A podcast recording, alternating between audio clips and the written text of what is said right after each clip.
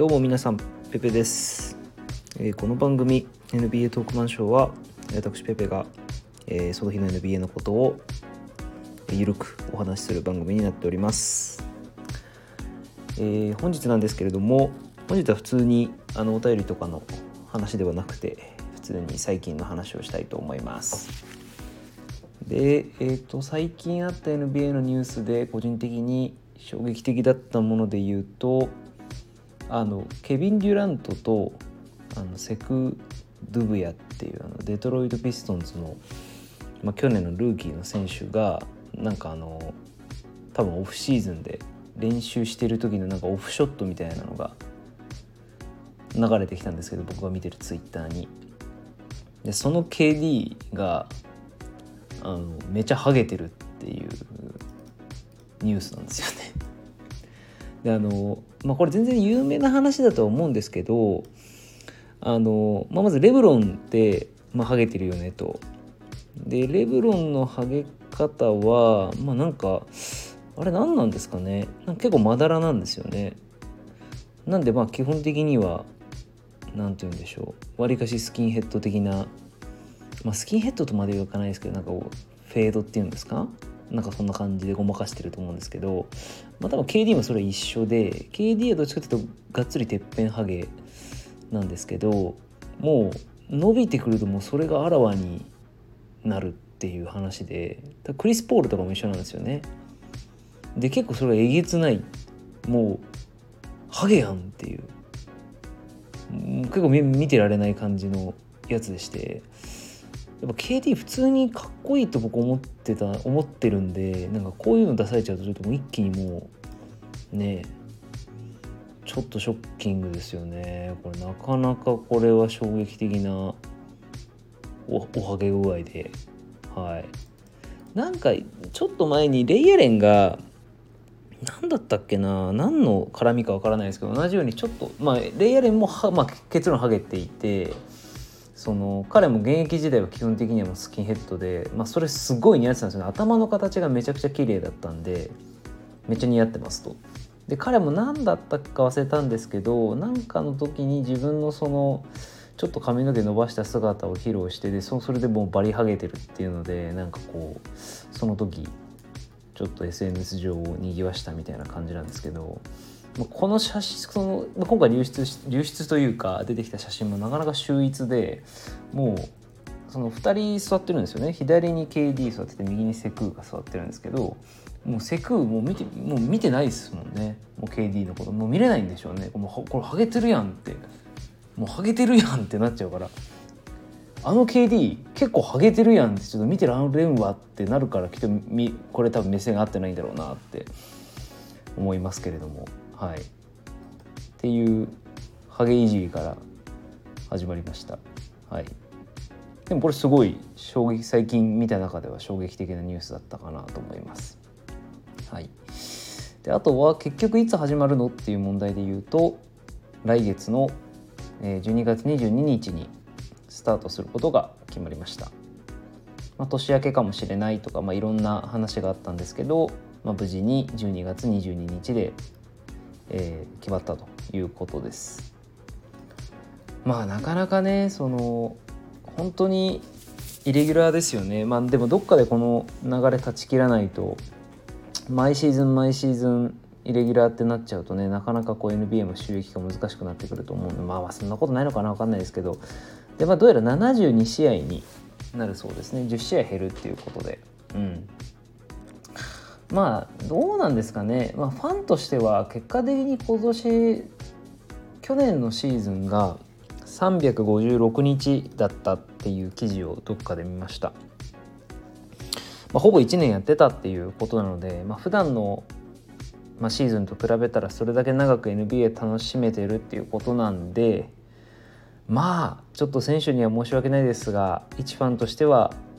まあ面白いからいいかなっていう感じですね。まあ、なんとかそのコンディショニングは整えていただいて、まあ、レブロンにロードマネジメント適用するかみたいな話も出てたんですけどう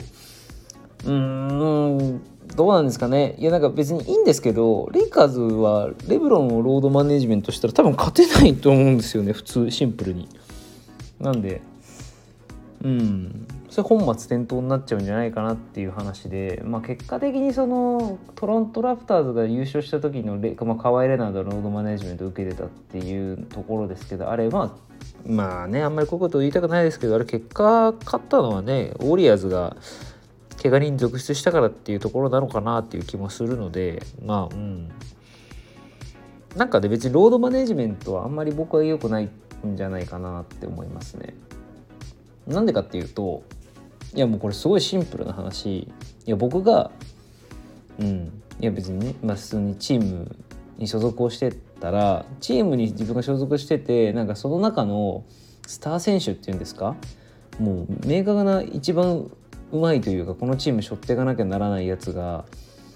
なんか別にがっつり怪我してるわけでもないのになんか休み休み働いてるみたいな。ででも死ぬほど金もらってるみたいな。まあ気分悪いっすよね。いやそれはそんなケミストリーなんて生まれるわけねえだろっつう話で。うん。生まれるわけねえよっていう。でその生まれるわけねえケミストリーを取り戻すにはどうしたらいいかって言ったらもう毎試合毎試合結果で返すしかないっていう話で。でまあそれをやってたんですよね。トロントの時のレナードは。まあそれこそねシクサーズとのプレーオフで決めたあのザ・ショット的なものも含めてまああんぐらいやらないともうやっぱ割に合わないですよね。うん、こっちは汗水垂らして82試合スターティングしてんねんみたいなこととか別にスターティングしてなかったとしても毎試合全部出てるねんっていうやつからしたらまあ気持ちくないですからね。うん。でなんかそれレブロンみたいな人がやっちゃうのなんかあんまり僕は好きくないですね。なんかその1試合1試合の出場時間をなんとか調整しようっていうのはすごいよくわかるんですよ。それはすごいよくわかる。しうん。もちろんその大前提やっぱり勝つ試合にしっかり勝つっていうことを考えてそこをマネジメントするっていう風な方針になってくれたらいいなって思いますけど。はい。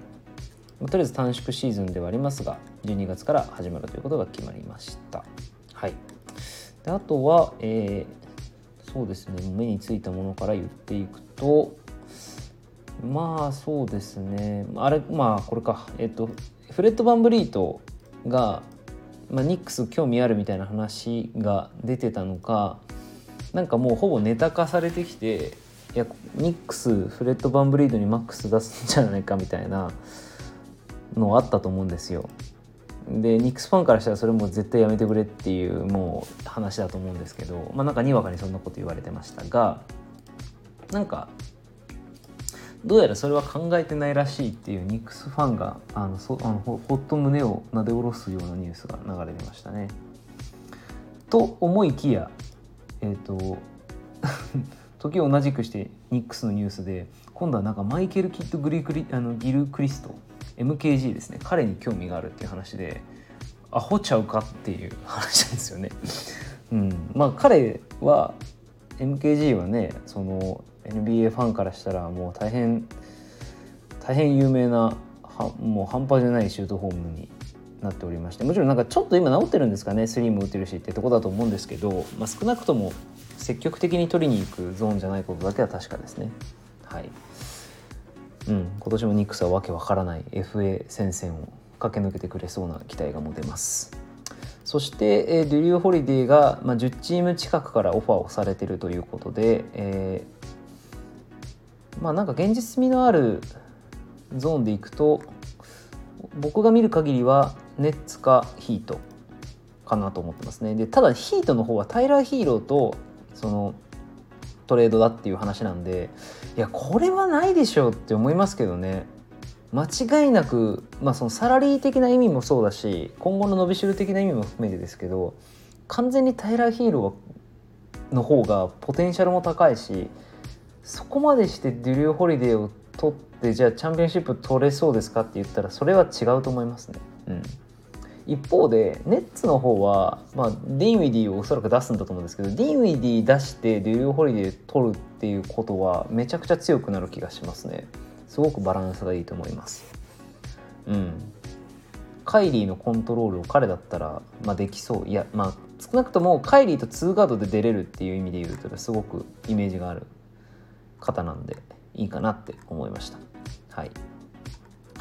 あとはえっ、ー、とそうですね。あ僕ちょっとこれツイッターにつぶやいたんですけど、まあ、今年のまあ、シティエディションって言ってまあ最近 NBA はまあ、いわゆるホームとアウェイのユニフォーム以外にもいろんなサードユニフォームフォースユニフォームみたいなのあるんですよね。で僕かなりユニフォーム好きなので毎年どんなデザインが出てくるか楽しみなんですけどいや今年はやっぱりなんかコロナでいろいろあったから考える時間がなくてやっつけで出してんじゃねえかなってやつが結構たくさんありまして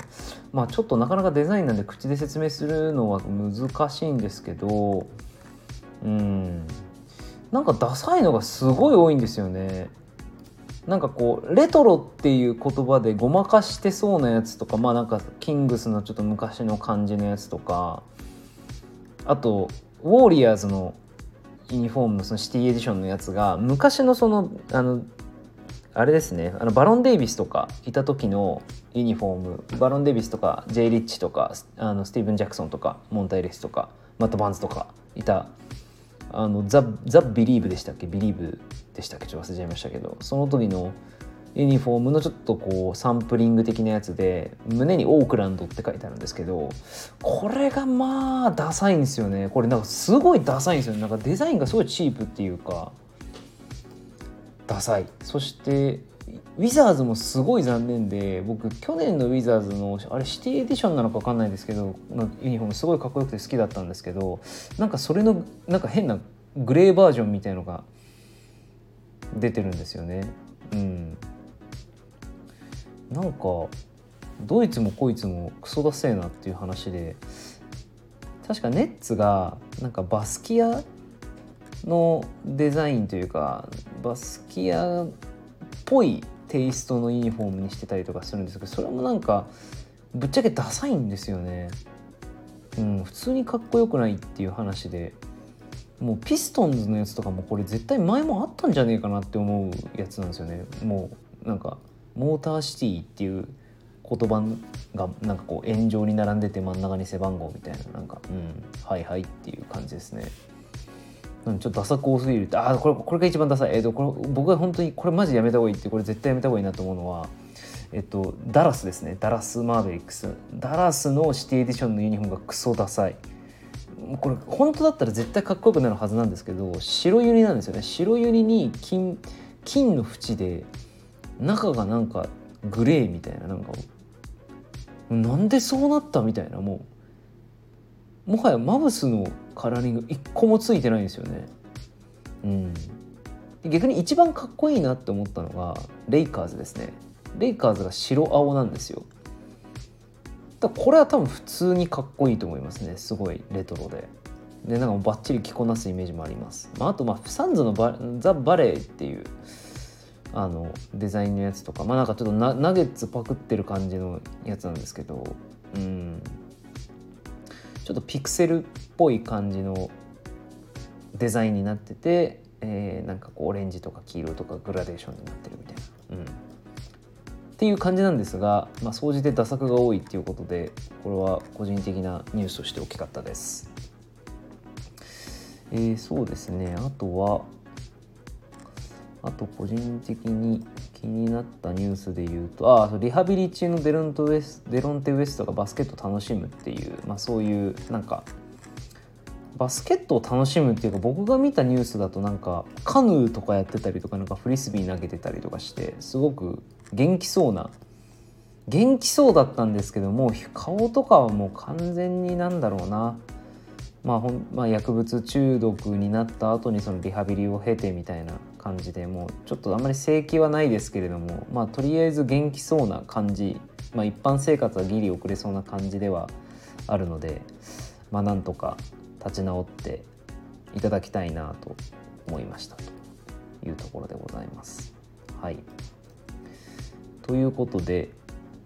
まあ今日はもう全然それぐらいしか話すことないんですけどまあ最後はあれですね、まあ、バイデンさんがあの大統領になったっていうことで、